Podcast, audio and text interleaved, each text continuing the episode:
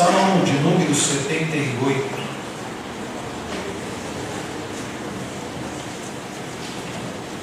E quando você encontrar o salmo, talvez você vá ficar preocupado, porque você vai olhar e vai ver que esse salmo possui 72 versículos. Aí você vai pensar, puxa vida, o pastor às vezes, em dois, três versículos, prega uma hora, então nós vamos sair daqui hoje. Mas irmãos, já pensando nisso, pensando em tudo que nós teremos hoje, eu resolvi é, pregar esse salmo em duas partes. Hoje eu quero me concentrar nos versos 5 a 8, os versos 5 a 8, e na próxima semana, se Deus permitir, uma mensagem mais é, é trabalhando ah, o salmo completo, né? Salmo 78. Para uma melhor compreensão, vamos ler a partir do verso 1 até o verso número 8. Eu farei essa leitura, peço que os irmãos acompanhem com bastante atenção. Salmo 78, de 1 a 8, nos diz assim: a preciosa, santa, inerrante e suficiente palavra do Senhor. É o salmo didático de Asaf. Escutai, povo meu, a minha lei, prestai ouvidos às palavras da minha boca, abrirei os lábios em parábolas e publicarei enigmas dos tempos antigos. O que ouvimos e aprendemos, o que nos contaram nossos pais, não encobriremos a seus filhos. Contaremos à vindoura geração os louvores do Senhor e o seu poder e as maravilhas que fez. Ele estendeu um testemunho em Jacó, instituiu uma lei em Israel e ordenou a nossos pais que os transmitissem a seus filhos, a fim de que a nova geração os conhecesse, filhos que ainda hão de nascer, se levantassem por sua vez, os referissem aos seus descendentes, para que pudessem, em, para que pusessem em Deus a sua confiança e não se esquecessem dos feitos do Senhor, mas que observassem os mandamentos e que não fossem como seus pais, geração obstinada e rebelde, geração de coração inconstante e cujo espírito não foi fiel a Deus. Até o verso de número 8. Vamos orar mais uma vez. Pai bendito, Pai celestial, que bênção a Deus podermos prestar esse culto de louvor e adoração ao Teu nome. Que bênção participar da ceia do Senhor. Que bênção, a Deus, bendizer ao Senhor através de hinos e cânticos. Que bênção, a Deus, testemunhar da graça do Senhor testemunhar da bondade do Senhor, acrescentando novos membros a esta igreja. Que bênção, ó Deus, podermos ministrar o batismo a um filho da aliança, a uma criança que é filha da aliança.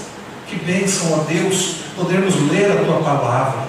Pedimos que o Senhor fale agora ao nosso coração, que o Senhor fale também às crianças, que todos sejamos edificados nesta noite. Não permita, ó Deus, que nenhuma distração, nem o cansaço, nem nada venha nos atrapalhar de sermos instruídos através da tua preciosa palavra. Nós precisamos, ó Deus, nós cremos que a lei do Senhor é perfeita, nós cremos que ela restaura a alma, nós cremos que o testemunho do Senhor é fiel e dá sabedoria a pessoas simples como nós. Nós cremos, ó Deus, que a tua palavra é a verdade. Isso, fala conosco. Aplica ao nosso, aos nossos corações a tua palavra, que já foi lida. Em nome e para a glória de Jesus Cristo, nós oramos gratos. Amém. É interessante, uma, uma vez alguém disse assim que pregar expositivamente e sequencialmente era ah, uma, uma das melhores maneiras de expor a palavra do Senhor. Mas sabe uma coisa que passava pela minha mente, mas pregar sequencialmente, expositivamente, sequencialmente, talvez me atrapalhe de tratar de determinado assunto em determinada época ou determinada necessidade da igreja. Mas sabe o que eu tenho aprendido e visto, meus irmãos? Eu creio que os irmãos têm experimentado isso. Nós temos pregado expositivamente, sequencialmente. Nós temos tido a bênção de expor livros da Bíblia. E agora nós temos é, pregado sobre os salmos de Asaf. Começando, nós começamos lá no 75. E hoje inicia, e esse é o domingo, né, que inicia o primeiro domingo do mês da família. Nós tivemos uma família que pediu para consagrar a sua filha ao Senhor. Nós temos um salmo que tem tudo a ver com queridos, coincidência de forma alguma. Eu acho que se eu tivesse planejado, não, não, não sairia tão certinho. O mês da família, o início do mês da família, o batismo né, do, do, filho da aliança e um salmo onde nós lemos o que ouvimos e aprendemos, o que nos contaram nossos pais. Não encobriremos a seus filhos, contaremos a vindoura geração os louvores do Senhor e o seu poder e as maravilhas que fez.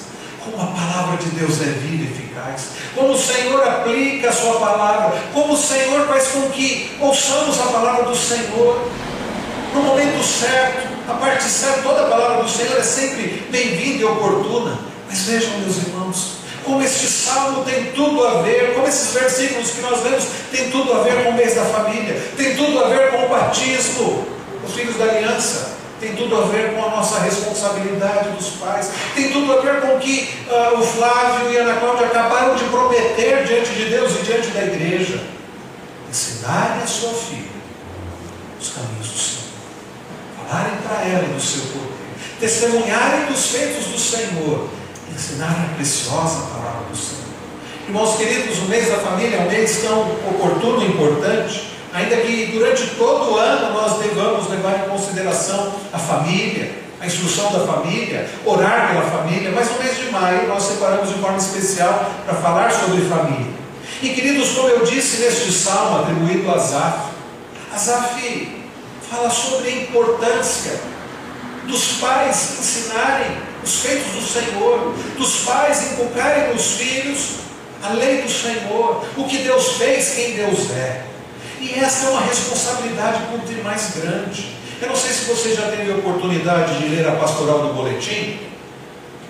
O pastor John MacArthur Jr. escreveu, é, é uma parte, aliás, de um dos seus sermões, acho que ele pregou uma série de sermões em 2016 ou 2017, e numa da, um, num dos seus sermões, uma parte do sermão, ele fala sobre isso. Pais, a mais poderosa influência na vida de seus filhos. Vocês pararam para pensar nisso? Que os pais são a mais poderosa influência na vida dos filhos. Mais do que, como diz ele, que a cultura. Mais poderosa, como diz João MacArthur aqui no início, do que as amizades. Mais poderosa do que a mídia por quê? Porque os pais podem controlar todas essas outras influências, a cultura, as amizades e as mídias. Os pais podem e devem. Aliás, você tem controlado isso. Você tem controlado o que tem chegado ao seu filho. Você tem filtrado o que o mundo diz, o que o mundo ensina. Você tem se preocupado com o que o seu filho tem consumido, o que o seu filho tem assistido. Você tem se preocupado, verificado as influências que seu, os seus filhos estão expostos, a mídia, a cultura, os amigos. Você tem se preocupado e tem verificado quem são os amigos dos seus filhos. Tudo isso nós podemos e devemos controlar. John MacArthur lembra um dos textos mais conhecidos das Escrituras, do famoso Shema, ouve, né, em hebraico ouve, Deuteronômio 6, ouve Israel, o Senhor nosso Deus é o único Senhor. Amarás, pois, o Senhor teu Deus de todo o teu coração, de toda a tua alma e de toda a tua força, de todas as tuas forças. E Jesus acrescenta lá em Mateus 22, 39, e de todo o teu entendimento. E ele diz mais, e essas palavras que hoje te ordeno estarão no teu coração. Mas Deus, através de Moisés, diz mais: e as ensinarás a teus filhos, e dela falarás, assentado em tua casa, andando pelo caminho, ao deitar-te, ao levantar-te. O que nós aprendemos, queridos, é que nós devemos amar o Senhor sobre todas as coisas. Nós devemos ensinar isso aos nossos filhos. Nós devemos ensinar-os que só existe um Deus. Ouve Israel, o Senhor nosso Deus é o único Senhor. A idolatria ronda os nossos corações e ronda os corações dos nossos filhos, fazendo-nos acreditar que existem coisas, pessoas, situações que têm mais poder de nos dar felicidade, paz e segurança do que Deus. Isso é uma grande mentira. E nossos filhos precisam aprender a respeito disso, que só existe um Deus. Nós não podemos ter outros deuses diante do Senhor. Nós precisamos entender isso. Nós precisamos amar somente ao Senhor. Nós precisamos ensinar isso aos nossos filhos. Irmãos, John MacArthur diz acertadamente aqui, conforme você pode ver no início da coluna direita, que a história de Israel, francamente, é uma lição sobre os perigos de não ensinar seus filhos. de não ter a lei de Deus dominando os seus filhos, de não ensiná-los, de não falar sobre a palavra de Deus quando você se sentar, andar, deitar, quando você se levantar. Quando nós olhamos aqui para o Salmo 78, nós vemos que Asaf divide esse salmo, poderíamos citar quatro blocos.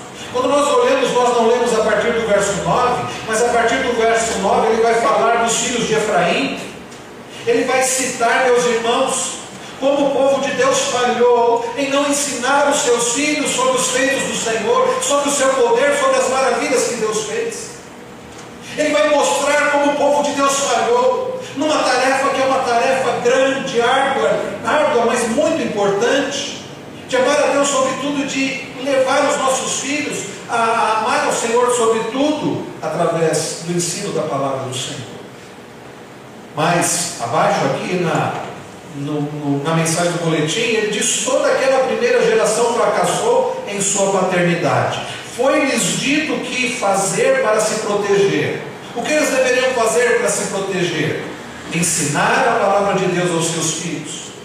João MacArthur diz acertadamente: era uma responsabilidade em tempo integral, era uma responsabilidade sem folga.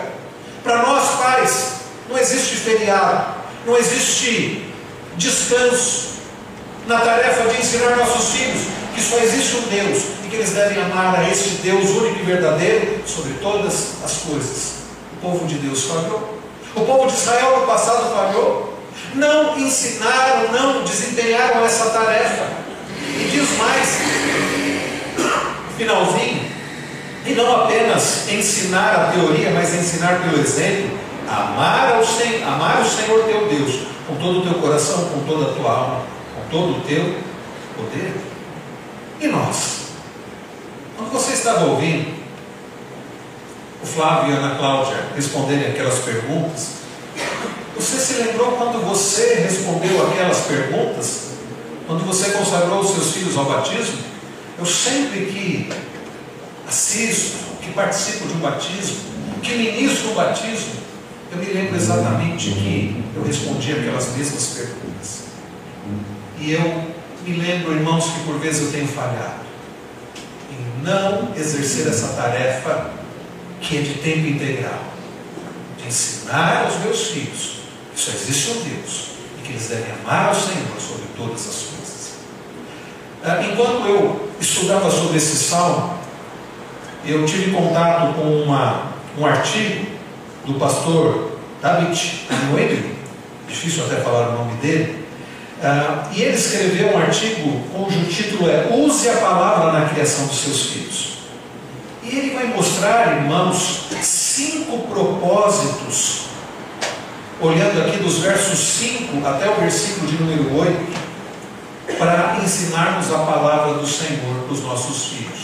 É verdade que o Senhor Deus do céu proveu graciosamente Sua palavra, seu testemunho, Sua lei, seus mandamentos. Nós temos a palavra do Senhor. E Deus proveu como uma estratégia e conteúdo fundamental para a criação dos filhos.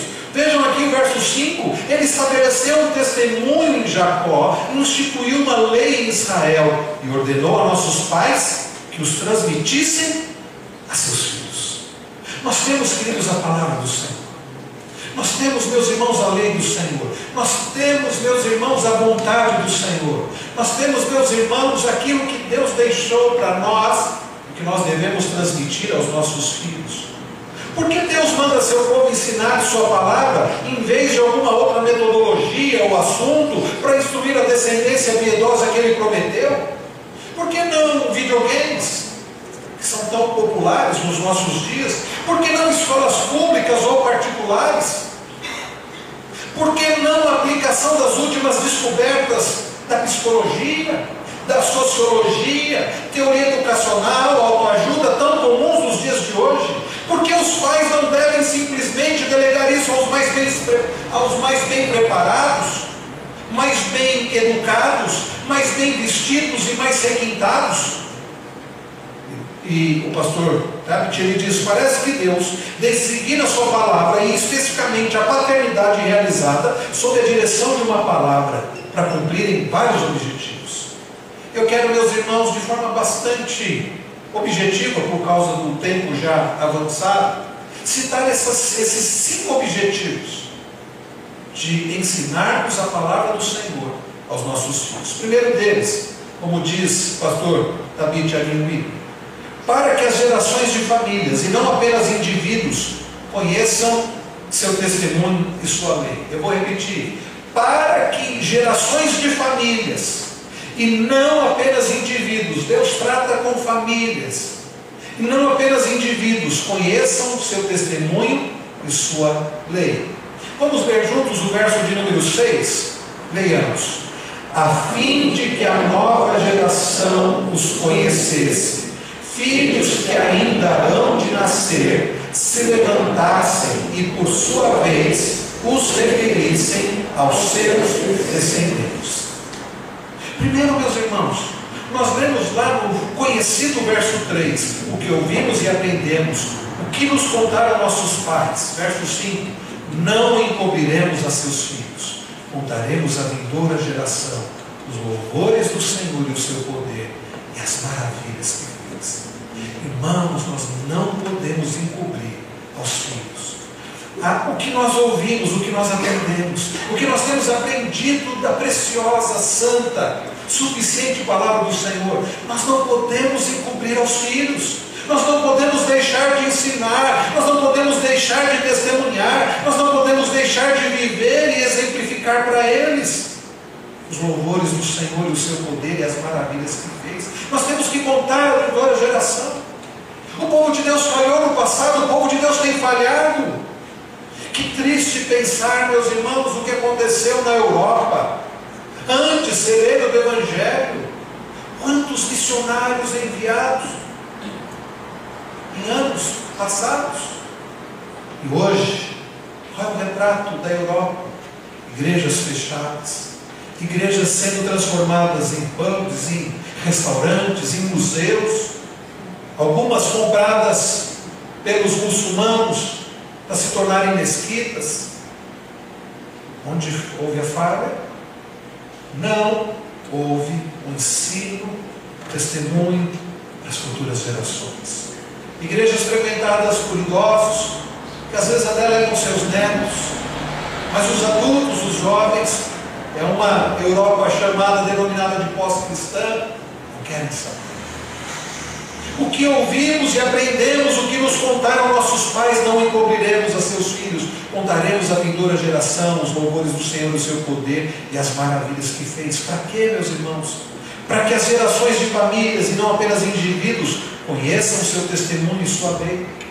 Queridos, precisamos entender que Deus tem uma visão de que nossas famílias conheçam e andem em Sua palavra de geração em geração. Não é por acaso que Heloísa é filha do Flávio e da Ana Cláudia. Não é por acaso que ela nasceu no lar cristão. Deus tem um objetivo, um propósito. Ela é filha da aliança. Não é por acaso que os nossos filhos são nossos filhos. Nós não cremos em acaso. Nós não cremos em sorte ou azar. Nós cremos no Deus da providência. Não foi por acaso, meus irmãos, que eu cresci aprendendo com uma mãe que teme ao Senhor meu bisavô já serviu ao Senhor. Meu avô, diácono da igreja presbiteriana independente, lá no sul de Minas, faleceu na, na escadaria da igreja, indo para o culto. E ali teve um ataque cardíaco fulminante na escadaria da igreja. Aprendeu a ler na Bíblia. Se você escrevesse letra de mão, ele não, não conseguia ler. Mas a letra aqui, que é usada na Bíblia, né? Ele conseguia ler. Servia, amava ao Senhor. Não é por acaso que minha mãe foi instruída nos caminhos do Senhor e, pela graça de Deus, eu também. Nós não cremos em acaso. Não é por acaso, meus irmãos, que meus filhos são meus filhos. Eu creio de todo o coração, apesar de mim, apesar da minha esposa e apesar dos meus filhos, que Deus, na sua suficiente graça, tem propósito salvador para os meus filhos. Porque nós não cremos eles não estão na família, numa família cristã por acaso. Eles não estão ouvindo a palavra do Senhor por acaso. Eles não estão, estão sendo instruídos da palavra do Senhor por acaso. Eles não estão sendo educados na palavra do Senhor, sendo trazidos à igreja por acaso. Nada disso acaso. É propósito de Deus.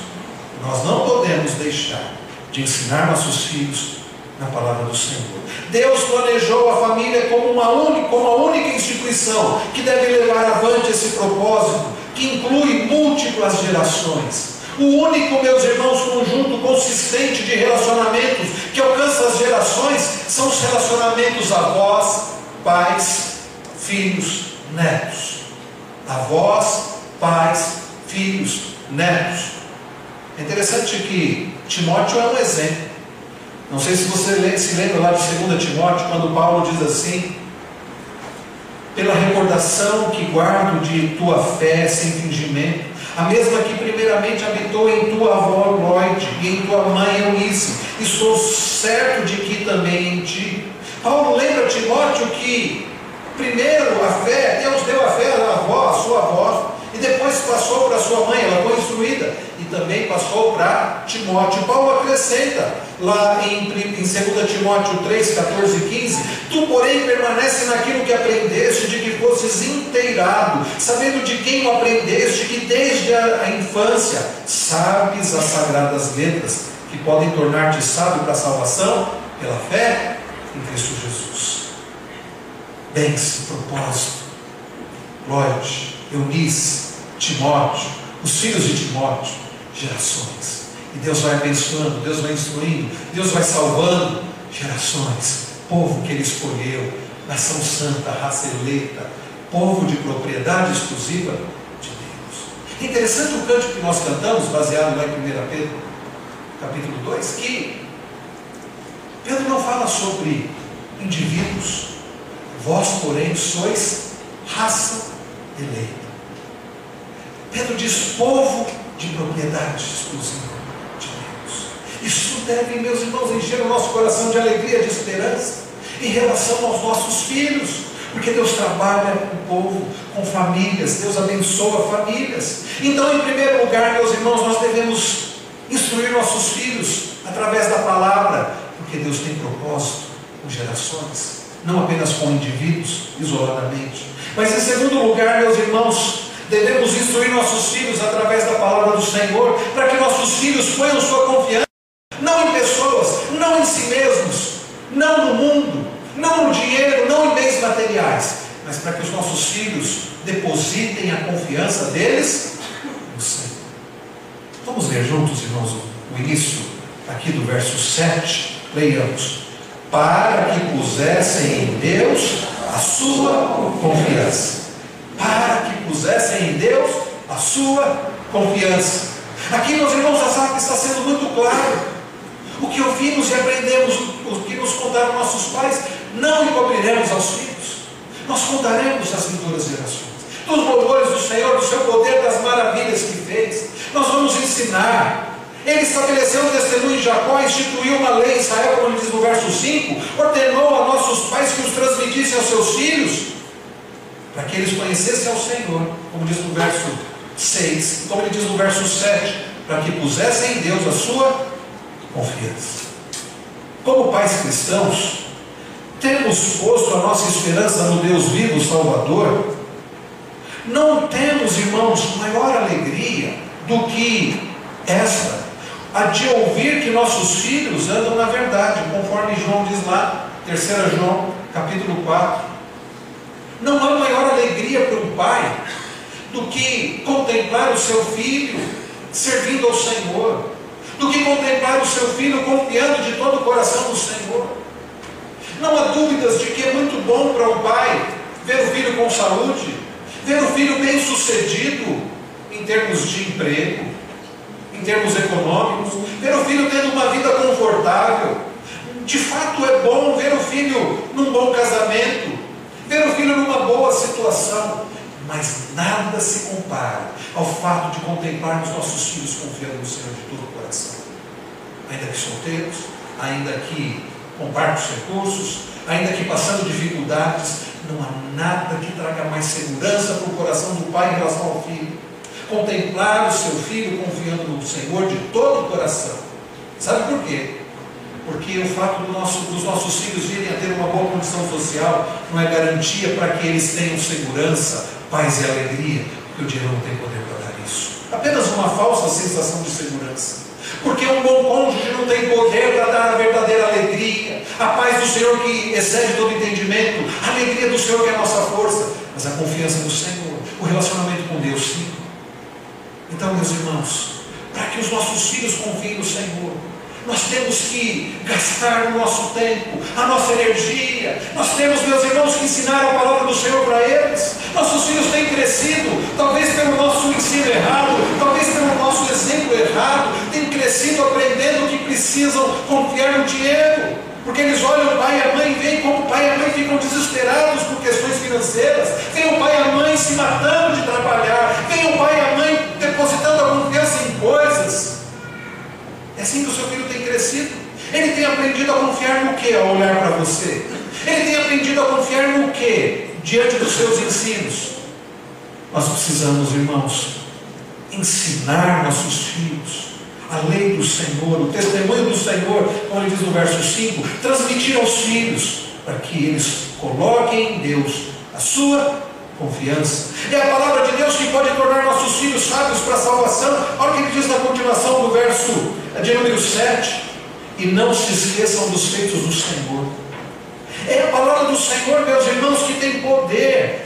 É, para isso, as Escrituras dão testemunho de Cristo e nelas está a vida eterna. Jesus diz que é a palavra de Deus que dá testemunho dele testemunho de vida eterna. As Escrituras, meus irmãos, se o alvo de nossa criação de filhos se conforma com o alvo de Deus para a nossa criação de filhos, preste atenção, se o alvo da nossa criação de filhos se conforma com o alvo de Deus para criação, para a nossa criação de filhos, então devemos usar a palavra de Deus de forma firme, de forma resoluta, de forma fiel, para incentivar nossos filhos a colocarem sua esperança em Deus.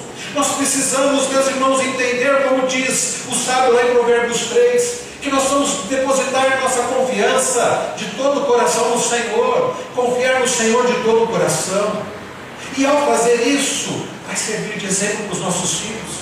Eles vão olhar, mesmo na situação difícil. Papai e mamãe confiam no Senhor. Olha como eles confiam no Senhor. Nós precisamos ensinar nossos filhos na época, principalmente na época de dificuldade, isso é uma, é uma oportunidade muito grande.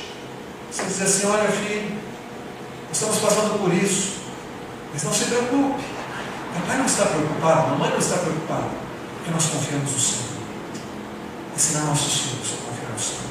Olha, nós não temos tal coisa. Olha, papai agora está sem emprego. Mas nós confiamos no Senhor. Vamos orar aqui entregando tudo para Deus. Nós precisamos ensinar a palavra do Senhor, que ensina que o nosso Deus é o Deus Todo-Poderoso. Você tem ensinado isso para o seu filho? Que o Deus a quem nós servimos é o Deus que tem poder sobre todas as coisas. Nós precisamos ensinar nossos filhos para que eles confiem no Senhor de todo o coração, que o nosso Deus que é todo-poderoso nos ama. Que o nosso Deus que é todo-poderoso, está no controle de todas as coisas, é misericordioso. Que o nosso Deus que é todo-poderoso nos ama e é misericordioso, Ele é bondoso, Ele é benigno, Ele nos perdoa. Nós precisamos ensinar sobre o que nós relembramos nesta noite: que o Senhor Jesus, que é todo-poderoso, entregou a si mesmo pelos nossos pecados, como nós lemos lá em Gálatas, capítulo 1, a partir do verso 3. Nós precisamos ensinar nossos filhos que foi por causa da vontade de Deus, para nos desarraigar desse mundo perverso. Você tem ensinado a palavra do Senhor, para o seu filho confiar no Senhor. Terceiro lugar, meus irmãos, nós precisamos ensinar nossos filhos a palavra do Senhor, para que os nossos filhos não se esqueçam das obras do Senhor. É a continuação do verso de número 7. E não se esqueçam dos feitos do Senhor. Quando nós lemos os versos 9 e 10, fala dos filhos de Efraim. Olha que coisa terrível. Os filhos de Efraim, embora armados de arco, bateram em retirada no dia do combate. Não guardaram a aliança de Deus. Não quiseram andar na sua lei. Irmãos, Logo depois da grande afirmação do desejo de Deus, nos versículos 5 a 8, a palavra de Deus nos ensina que os efraimitas não guardaram a aliança de Deus, não quiseram guardar a lei de Deus, esqueceram-se das obras e das maravilhas que Deus lhes mostrara. É o que diz aqui o versículo de número 11: esqueceram-se das suas obras e das maravilhas que lhes mostraram. Coisa terrível esqueceram das maravilhas do Senhor.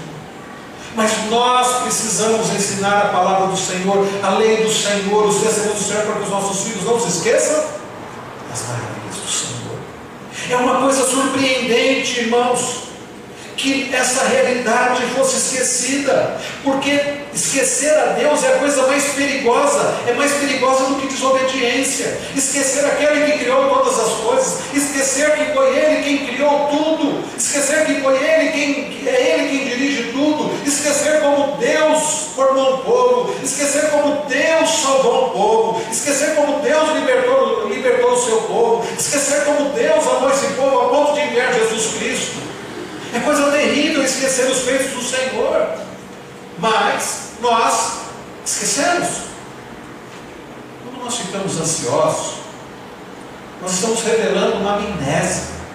Porque se estamos ansiosos é porque nos esquecemos que nós servimos aquele que criou todas as coisas, que dirige todas as coisas, que pode todas as coisas. Nós esquecemos no dia a dia. Irmãos queridos, retemos coisas triviais, brincadeiras favoritas, listas de compras, enquanto temos pensamentos vagos sobre Deus. Nosso esquecimento é nossa reversão pecaminosa à bestialidade, diz o pastor Tabit. Mas nossa lembrança é nosso esforço ativo em direção à piedade. Lembrar, queridos, é uma obra, lembrar é uma obra capacitada e impulsionada pela graça de Deus por meio da Sua palavra.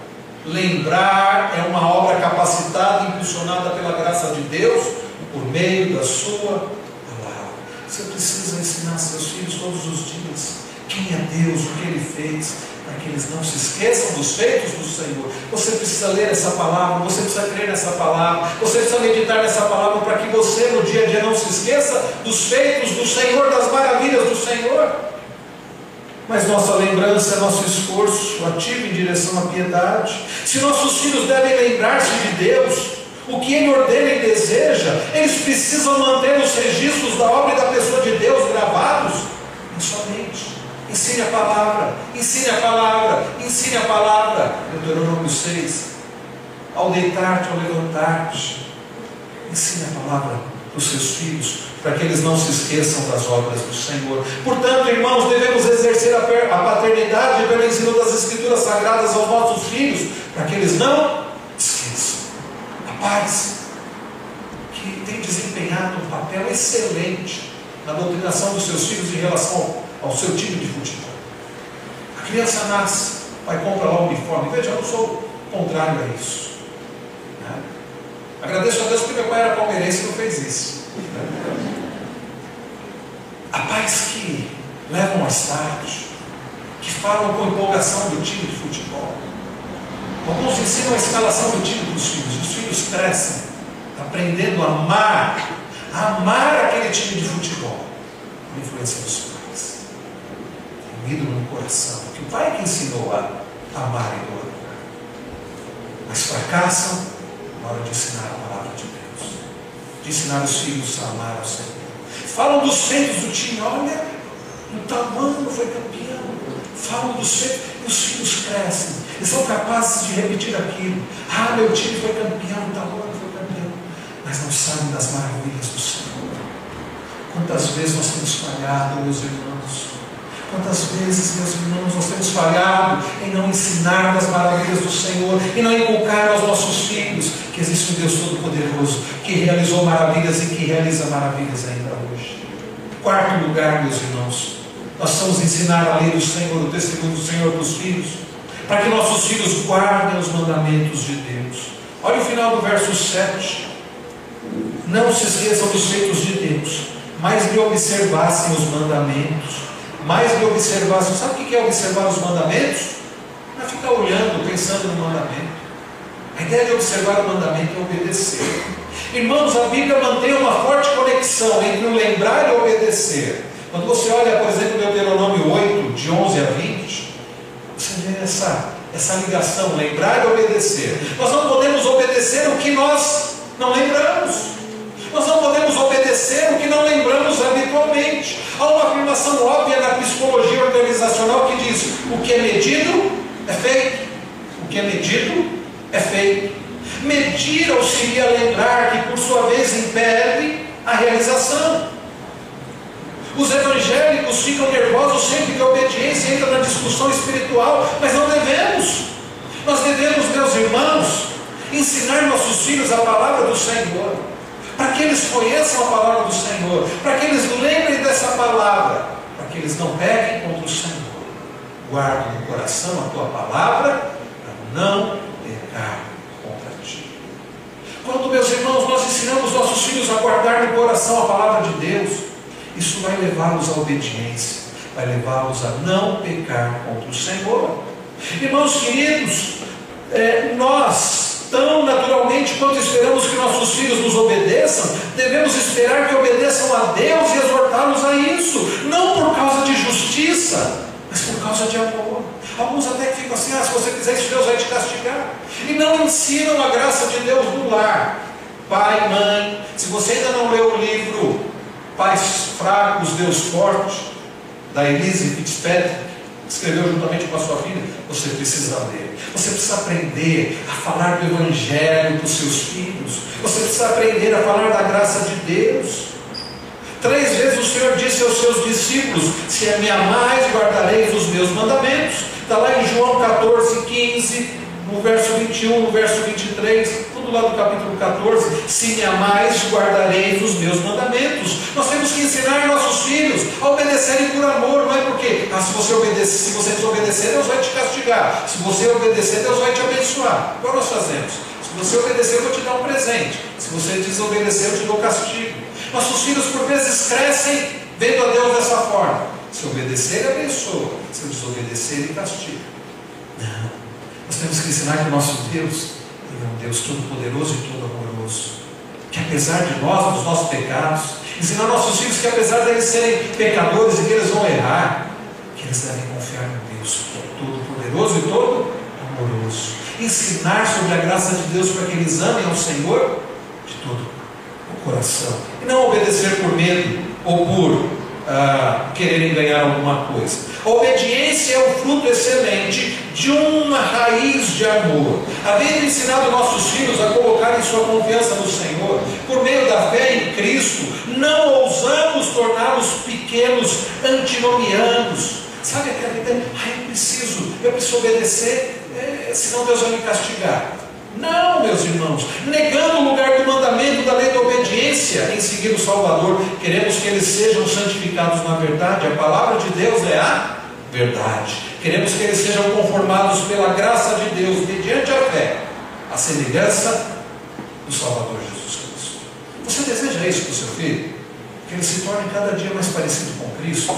Se você deseja isso, se você deseja que ele ame ao Senhor, que ele obedeça ao Senhor por amor, ensine palavra do Senhor. Ah, precisamos, precisamente, meus irmãos, porque o Senhor Jesus Cristo é a nossa santidade. Queremos que nossos filhos sigam a santidade por meio da fé e obediência motivados por graça. Mas em quinto e último lugar, queridos, por que, que nós devemos, para que, que nós devemos ensinar a palavra do Senhor? Para que nossos filhos não sejam obstinados e rebeldes, mas sim sejam filhos. Olhem comigo o verso 8. Vamos ver juntos? Verso 8.